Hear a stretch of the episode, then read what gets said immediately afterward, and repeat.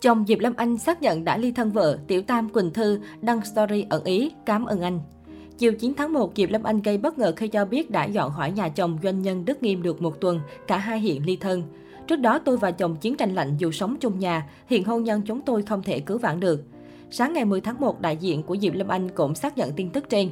Người đẹp còn tiết lộ, trong quá trình chung sống, vợ chồng cô thường xuyên xảy ra bất đồng, cãi vã vì không cùng quan điểm trong công việc, sau đó dẫn tới những mâu thuẫn khác. Còn nhớ hồi cuối tháng 10 năm 2021, chồng Diệp Lâm Anh từng công bố anh và vợ đã ly thân từ đầu năm, đang làm thủ tục ly hôn. Trong bài thông báo, Đức Phạm cho biết rằng, đầu tiên tôi muốn xin lỗi gia đình, những người đã liên quan bị ảnh hưởng vì các thông tin gần đây. Tôi và Diệp Lâm Anh đã có những trục trặc trong hôn nhân không thể cứu vãn và ly thân từ tháng 1 năm 2021.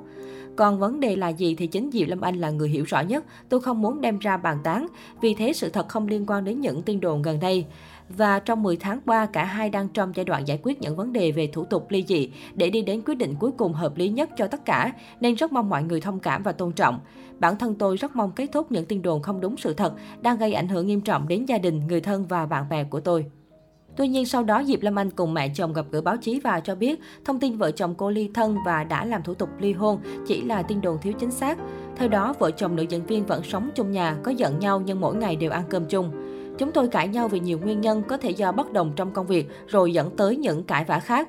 Thời gian qua tôi gặp nhiều áp lực về công việc gia đình, tuy nhiên tôi quan niệm đó là điều tất yếu phải đối mặt trong cuộc sống và cố gắng, Diệp Lâm Anh cho hay. Khi được hỏi về thông tin có người thứ ba xuất hiện khiến cuộc sống gia đình gặp trục trặc, Diệp Lâm Anh không bình luận và cho biết đó là chuyện riêng nên cô không muốn chia sẻ sâu hơn. Tin đồn hôn nhân rạn nứt dấy lên từ tháng 8 năm ngoái. Sau thời gian dài, nữ diễn viên không đăng ảnh của ông xã trên trang cá nhân. Khi đó, Diệp Lâm Anh phủ nhận và cho biết cuộc sống của cô diễn ra bình thường.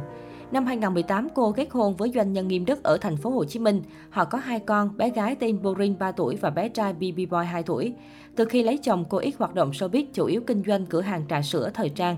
Trước sự việc này, ngoài động thái của hai nhân vật chính, netizen còn dành nhiều sự quan tâm đến những chia sẻ của mẹ chồng Diệp Lâm Anh.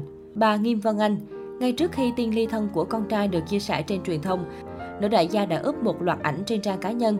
Trong những hình ảnh này, bà Vân Anh vẫn giữ được sự xinh đẹp trẻ trung vốn có. Trước đó, mẹ chồng Diệp Lâm Anh nhiều lần đứng ra bên vực và bảo vệ con dâu.